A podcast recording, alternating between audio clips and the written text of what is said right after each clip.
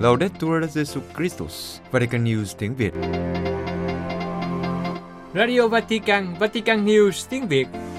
Mời quý vị nghe chương trình phát thanh hôm nay, thứ hai ngày 14 tháng 8 gồm có Trước hết là kinh truyền tin với Đức Thánh Cha, kế đến là một điểm sách và cuối cùng là giáo hội tuần qua. Bây giờ kính mời quý vị theo dõi kinh truyền tin với Đức Thánh Cha.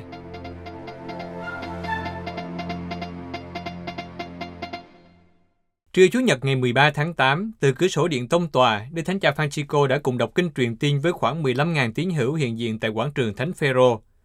Trước khi đọc kinh truyền tin, Đức Thánh Cha đã có bài huấn dụ ngắn dựa trên đoạn tin mừng Chủ nhật thứ 19 thường niên. Ngài nói, Cari fratelli e sorelle, buongiorno. Oggi il Vangelo narra un particolare prodigio di Gesù. Anh chị em thân mến, chào anh chị em. Hôm nay tin mừng thuộc lại một phép lạ đặc biệt của Chúa Giêsu. Ban đêm, người đi trên mặt hồ Galilee để gặp các môn đệ đang đi trên thuyền. Chúng ta tự hỏi, tại sao Chúa Giêsu lại làm điều này? Giống như một buổi biểu diễn chăng? Không, hay vì một nhu cầu cấp bách và không thể lường trước được để cứu các môn đệ của người đang gặp khó khăn vì ngược gió? Không, bởi vì chính Chúa đã lên kế hoạch cho mọi việc và đã bắt họ phải đi vào buổi tối, thậm chí bản văn nói, người buộc họ. Có lẽ để cho họ thấy quyền năng và sự vĩ đại của người. Nhưng điều đó không giống như người vốn rất đơn sơ. Vậy tại sao người làm điều đó? Tại sao người lại muốn đi trên mặt nước? Đằng sau việc đi trên mặt nước có một thông điệp không trực tiếp dễ hiểu đối với chúng ta. Thật vậy, vào thời đó, những vùng nước rộng lớn được coi là nơi ngự trị của những thế lực xấu mà con người không thể chế ngự được. Đặc biệt, nếu bị khuấy động bởi cơn bão, thì nước sâu là biểu tượng của sự hỗn loạn và gợi nên bóng tối của địa ngục. Giờ đây, các môn đệ thấy mình đang ở giữa hồ trong bóng tối. Trong họ có nỗi sợ bị chìm, bị hút vào sự dữ. Và đây Chúa Giêsu đấng đang đi trên mặt nước, nghĩa là vượt trên các thế lực của sự ác, và người đã nói với các môn đệ rằng, can đảm lên, có thầy đây, đừng sợ. Đây là tất cả sứ điệp Chúa Giêsu ban cho chúng ta. Đây là ý nghĩa của dấu lạ. Các quyền lực ma quỷ vốn làm cho chúng ta sợ hãi và chúng ta không thể thống trị được, đã bị Chúa Giêsu áp chế ngay lập tức. Người đi trên mặt nước muốn nói với chúng ta, đừng sợ, kẻ thù của con ta đặt dưới chân. Kẻ thù không phải là con người, đó không phải là kẻ thù, mà kẻ thù là sự chết, tội lỗi và ma quỷ. Đây là những kẻ thù của con người, kẻ thù của chúng ta. Và Chúa Giêsu đã đạp dưới chân tất cả những kẻ thù này vì chúng ta. Hôm nay, Đức Kitô lặp lại với mỗi người chúng ta rằng, can đảm lên, có Thầy đây, đừng sợ. Can đảm đó là vì có Thầy ở đây, vì con không còn đơn độc trong dòng nước sao động của cuộc đời. Vì vậy, chúng ta phải làm gì khi thấy mình ở giữa biển khơi và đang bị những cơn gió ngược? Phải làm gì trong nỗi sợ hãi khi chúng ta thấy mình ở trong bóng tối và cảm thấy lạc lõng? Hai điều mà các môn đệ đã làm trong tin mừng, đó là họ kêu cứu và chào đón Chúa Giêsu. Trong những giây phút tối tâm và khủng hoảng, hãy kêu cứu và chào đón Chúa Giêsu. Các môn đệ đã kêu cứu Chúa Giêsu. Phêrô đã bước đi một chút trên mặt nước để tiến về phía Chúa Giêsu, nhưng rồi hoảng sợ, bị chìm xuống và kêu lên: "Lạy Chúa, xin cứu con với."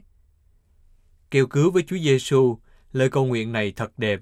Qua đó chúng ta bày tỏ niềm xác tín rằng Chúa Giêsu có thể cứu chúng ta, rằng người chiến thắng sự dữ và nỗi sợ hãi của chúng ta. Và Đức Thánh Cha mời gọi, tôi mời anh chị em bây giờ cùng nhau lặp lại, lạy Chúa xin cứu con. Rồi các môn đệ chào đón, trước tiên là kêu cứu, rồi bây giờ đón Chúa Giêsu lên thuyền. Bản văn nói rằng, ngay khi người bước lên thuyền, thì gió liền lặng. Chúa biết rằng con thuyền của cuộc đời, giống như con thuyền của giáo hội, bị đe dọa bởi những cơn gió ngược và biển mà chúng ta đang chèo lái thường động. Người không cắt khỏi chúng ta sự mệt nhọc khi chèo thuyền, nhưng ngược lại, tin mừng nhấn mạnh điều này, người bắt họ ra đi, nghĩa là người mời gọi chúng ta phải đối mặt với những khó khăn để chúng có thể trở thành những nơi cứu độ.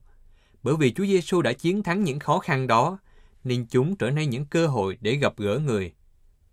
Thật vậy, trong những khoảnh khắc đen tối của chúng ta, người đến gặp chúng ta bằng việc chúng ta chào đón người, giống như đêm đó ở trên biển hồ. Vì vậy chúng ta hãy tự hỏi, trong nỗi sợ hãi, trong lúc khó khăn, chúng ta phải hành xử như thế nào? Tôi tiếp tục chống chọi một mình với sức lực của mình, hay tôi kêu cứu Chúa với niềm tin tưởng? Và đức tin của tôi như thế nào? Tôi có tin rằng Chúa Kitô mạnh hơn sóng gió không? Nhưng trên hết, tôi có chịu thuyền với người không? Tôi có chào đón người không? Tôi có dành chỗ cho người trên con thuyền cuộc đời của tôi không? Tôi có để cho người cầm lái không? Lạy mẹ Maria, mẹ của Chúa Giêsu là ngôi sao biển, xin mẹ giúp cho chúng con tìm kiếm ánh sáng của Chúa Giêsu trong những hành trình tâm tối. Kính mời quý vị cùng hiệp ý với Đức Thánh Cha đọc kinh truyền tin. Angelus Domini, nunciavit Mariae. et concepit de Spiritu Sancto. Ave Maria, gratia plena, Dominus tecum, benedicta tui mulieribus, et benedictus fructus ventris tui, Iesus. Sancta Maria, Mater Dei, ora pro nobis peccatoribus, nunc et in hora mortis nostre. Amen. Ecce ancilla Domini. Fiat mi secundum verbum tuum. Ave Maria, gratia plena, Dominus tecum, benedicta tui mulieribus, et benedictus fructus ventris tui, Iesus. Sancta Maria, Mater Dei, ora pro nobis peccatoribus, nunc et in hora mortis nostre. Amen. Et verbum caro factam est. Et habitavit in nobis. Ave Maria, gratia plena, Dominus tecum, benedicta tui mulieribus, et benedictus fructus ventris tui, Iesus. Sancta Maria, Mater Dei, ora pro nobis peccatoribus, nunc et in hora mortis nostre. Amen. Ora pro nobis, Santa Dei Genitrix. Ut digni officiamur promissionibus Christi. Benedicat vos, omnipotens Deus, Pater, et Filius, et Spiritus Sanctus. Amen. Amen. Sau kinh truyền tiên, Đức Thánh Cha đã nhắc đến vụ đắm tàu cách đây vài ngày, làm cho 41 người chết ở vùng biển địa Trung Hải. Ngài diễn tả sự đau buồn và cầu nguyện cho họ. Ngài nhấn mạnh rằng, với nỗi đau và nỗi nhục, chúng ta phải nói rằng, từ đầu năm đến nay đã có khoảng 2.000 người nam nữ và trẻ em đã chết trên biển này để đi tìm đường đến châu Âu. Đây là một vết thương hở của nhân loại chúng ta. Đức Thánh Cha kêu gọi các nỗ lực chính trị và ngoại giao tìm cách chữa lành vết thương này trong tinh thần liên đới và huynh đệ, cũng như kêu gọi những dấn thân của tất cả mọi người để ngăn chặn những vụ đắm tàu tương tự và để ứng cứu những người di cư. Cuối cùng, Đức Thánh Cha chào tất cả những người hiện diện thuộc các nước khác nhau, đặc biệt là những người trở về từ Đại hội Giới Trẻ Thế Giới ở Lisbon. Đức Thánh Cha chúc mọi người một Chúa Nhật tốt lành và xin đừng quên cầu nguyện cho Ngài.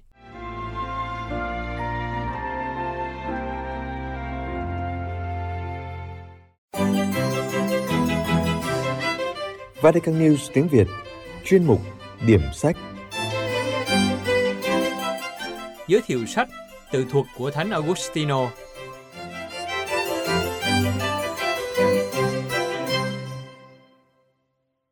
Chào mừng bạn đến với chuyên mục điểm sách của Vatican News tiếng Việt. Chuyên mục điểm sách được phát vào thứ hai hàng tuần với mong muốn giới thiệu đến thính giả những tác phẩm công giáo. Chúng tôi hy vọng rằng chuyên mục sẽ mang đến cho bạn những cuốn sách hay và ý nghĩa, hầu giúp thăng tiến đời sống đức tin, cũng như cổ võ những giá trị Kitô giáo và nhân văn. Kính chào quý thính giả. Tuần này chúng ta cùng đến với tác phẩm Tự thuật, Confessiones của Thánh Augustino qua bản dịch của dịch giả Phạm Hồng Lam.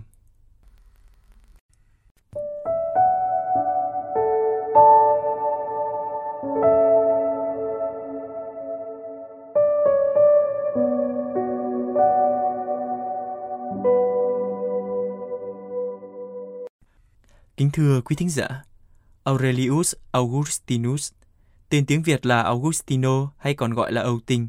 Ngài là một ngôi sao sáng trên bầu trời thần học Kitô giáo. Ngài là một trong những giáo phụ rường cột và tư tưởng của Ngài vẫn còn ảnh hưởng mãi tới nay trong thế giới Kitô giáo phương Tây.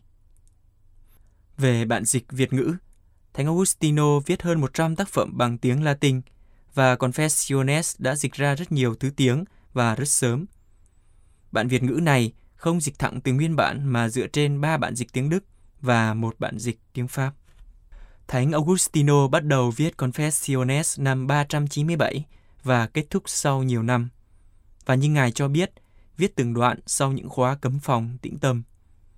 Chữ Confessiones là biến thể của Confessio tiếng Latin với các nghĩa tôn giáo như sau. Thứ nhất, xưng thú tội. Thứ hai, tuyên xưng đức tin. Thứ ba, chúc tụng Thiên Chúa. Thứ tư, nơi chôn cất của một vị tự đạo. Các dịch giả trước đây thường lấy nghĩa thứ nhất để đặt tên cho cuốn sách vì họ chú trọng tới phần tự thuật của Augustino trong quyển thứ nhất cho tới quyển thứ 9. Nhiều người nghĩ rằng Confessiones là một cuốn tiểu sự tự thuật. Qua đó tác giả muốn cho người đọc biết về cuộc đời của mình. Nhưng rõ ràng không phải như thế, dù cũng có những chi tiết về tiểu sự trong đó. Đúng hơn, đây là một cuộc trần tình với Chúa, một thứ đem tâm tình viết tiểu sử. Hay nói khác đi, đó là một bức tranh bất tử về tâm hồn con người. Phần tự thú về giai đoạn cuộc đời đã qua này, thật ra chỉ là cái nền cho một kiến trúc cao đẹp hơn mà chúng ta thấy bàng bạc trong từng trang sách. Đó là việc tôn vinh Thiên Chúa, nghĩa thứ ba, và việc tuyên tín vào người, nghĩa thứ hai. Chính Augustino nói, ước gì sự thật hiện diện nơi tâm hồn con trong những thú nhận của con trước mặt Chúa, và ước gì nó cũng hiện diện trong những hàng chữ con viết ra cho người đọc. Sự thật ở đây chính là Thiên Chúa. Như vậy, tôn vinh Thiên Chúa mới là đích điểm của cuốn sách. Chúng ta cùng đi vào phần thể văn và cấu trúc của tác phẩm. Confessiones là tác phẩm được nhiều người biết tới nhất của Augustino. Nó thuộc loại văn chương đặc thù. Trước đó, hầu như chưa có trong nền văn học thế giới và cũng là nguồn gợi ý cho nhiều tác giả về sau nói theo, chẳng hạn như Rousseau. Đó là thể văn tự truyện, nhưng cũng thật khó sắp xếp Confessiones vào một thể loại nhất định, vì nó không hẳn là một tiểu sự tự thuật. Nơi chín quyển đầu, trong số 13 quyển tất cả, chúng ta đọc được nhiều chi tiết về cuộc đời của tác giả, từ lúc sinh ra cho tới ngày trở về theo Chúa vào năm 33 tuổi.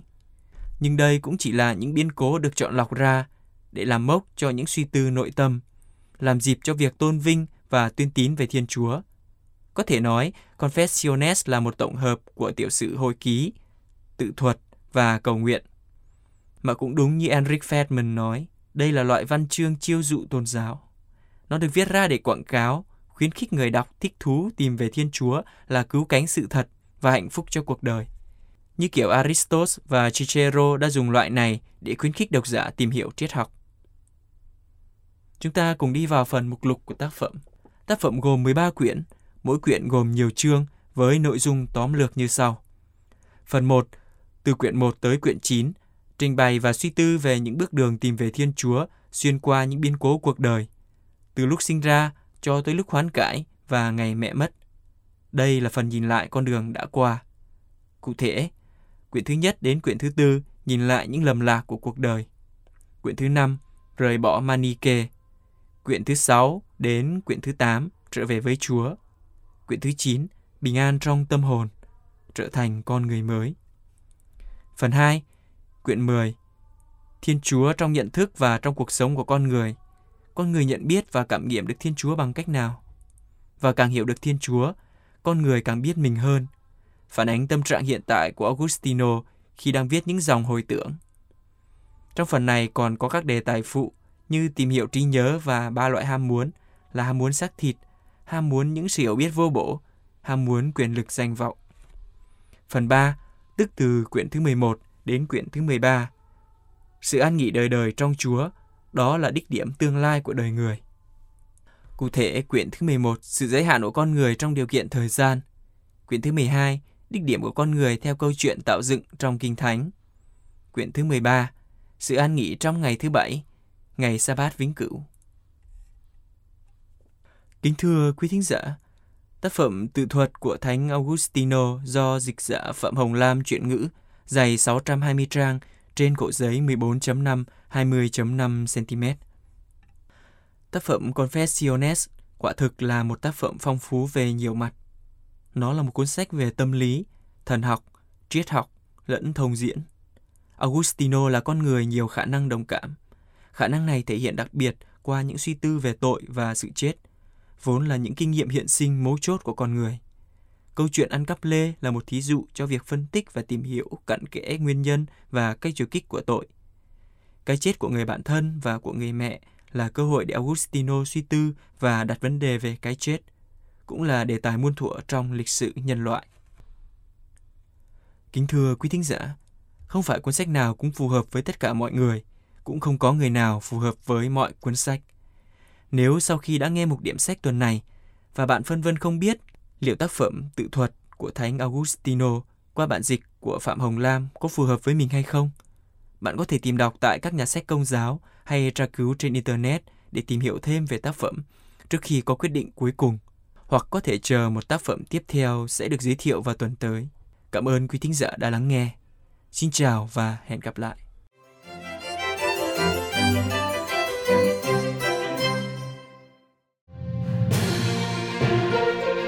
Vatican News tiếng Việt Chuyên mục Giáo hội tuần qua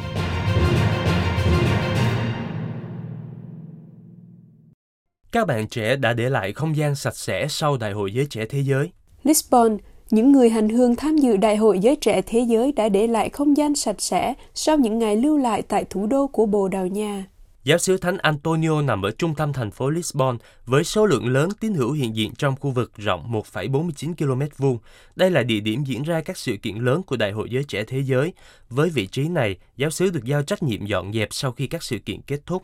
Hội đồng giáo sứ Thánh Antonio cho truyền thông Bồ Đào Nha biết, với gần một triệu người trẻ đã đến khu vực này để chào đón Đức Thánh Cha và tham dự chặng đàn thánh giá trong hai ngày 3 và 4 tháng 8, nhưng họ rất ngạc nhiên và vui mừng khi các dịch vụ vệ sinh đô thị ở nơi này xác nhận đường phố, vỉa hè và không gian xanh tương đối sạch sẽ và không bị xuống cấp nhiều sau những ngày diễn ra sự kiện.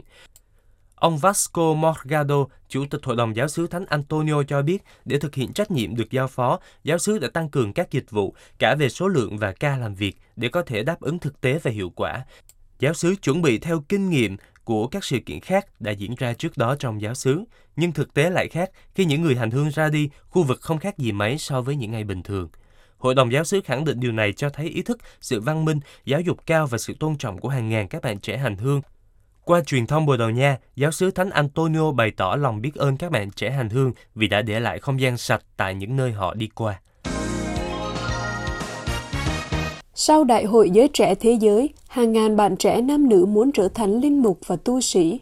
Bồ Đào Nha, trong buổi họp mặt ơn gọi do phong trào Con đường Tân Diệu Tòng tổ chức vào chiều ngày 7 tháng 8 tại Paseo Maritimo de Anges ở Lisbon, khoảng 2.000 thanh niên bày tỏ ước muốn phân định theo ơn gọi linh mục và khoảng 1.500 thanh nữ muốn sống đời thánh hiến.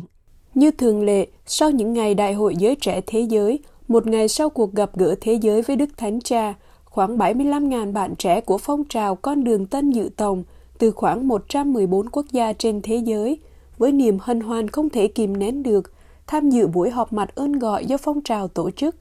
Khoảng một nửa trong số này đến từ châu Âu, 20.000 đến từ châu Mỹ, khoảng 800 đến từ châu Á, Trung Quốc, Ấn Độ, Hàn Quốc và các nước khác.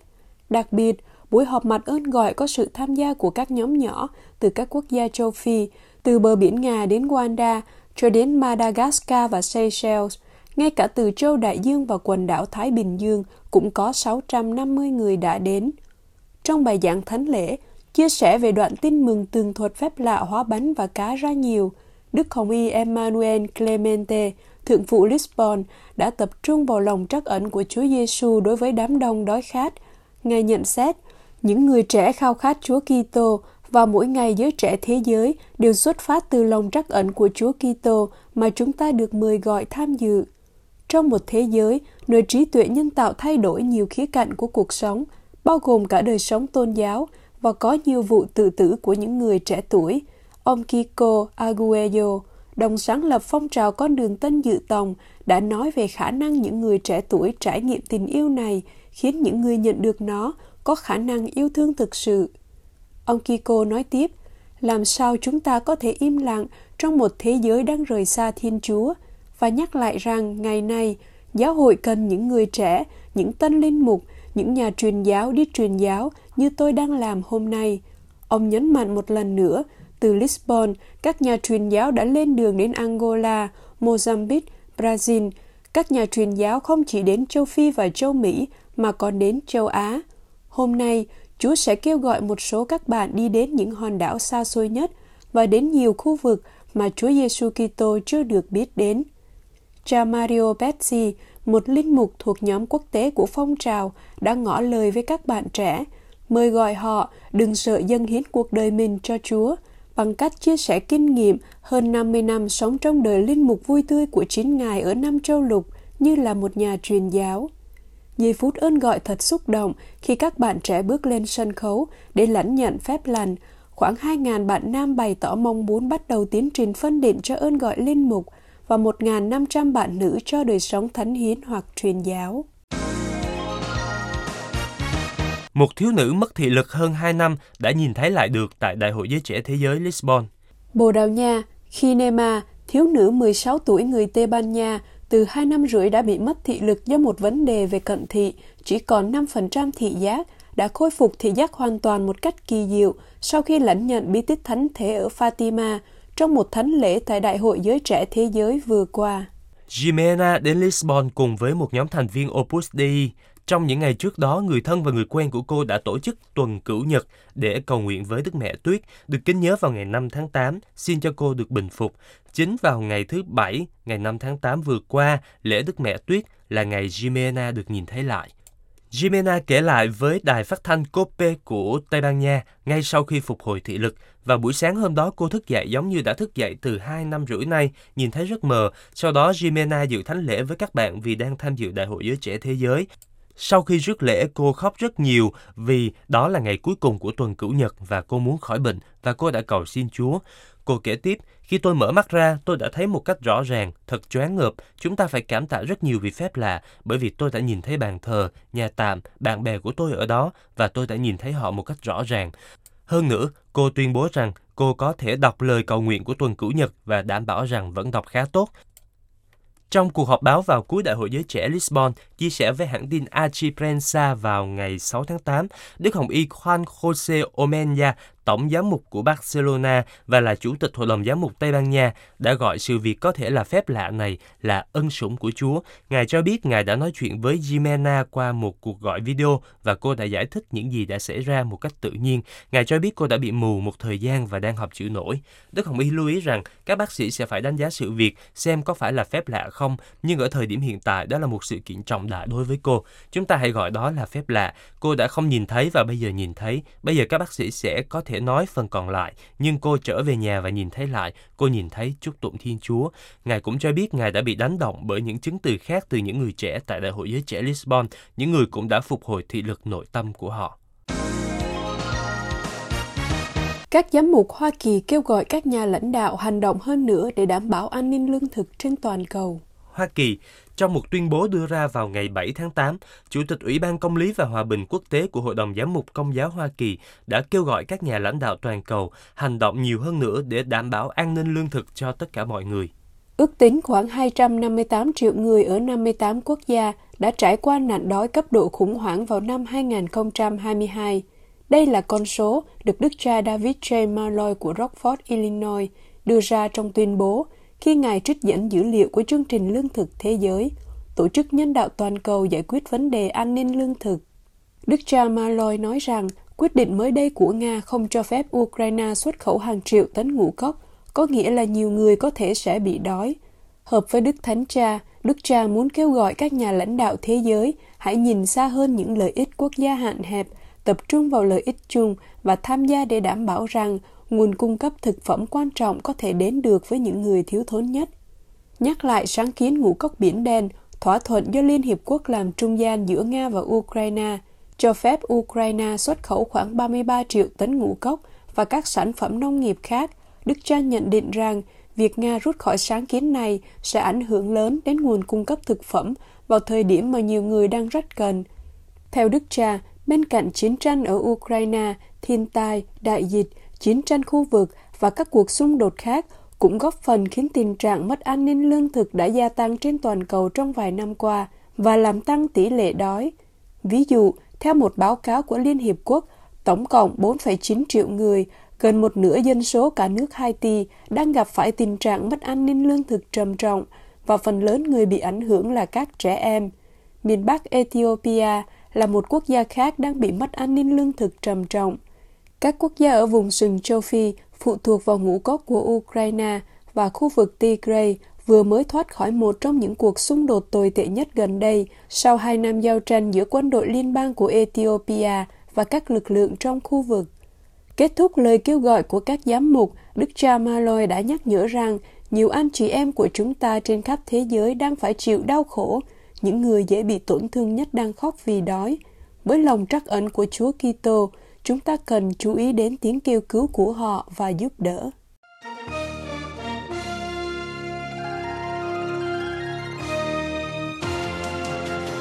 Cảm ơn quý vị đã chú ý lắng nghe chương trình Radio Vatican của Vatican News tiếng Việt. Xin Thiên Chúa chúc lành cho quý vị và toàn gia quyến. Laudetur Jesu Christus, ngợi khen Chúa Giêsu Kitô.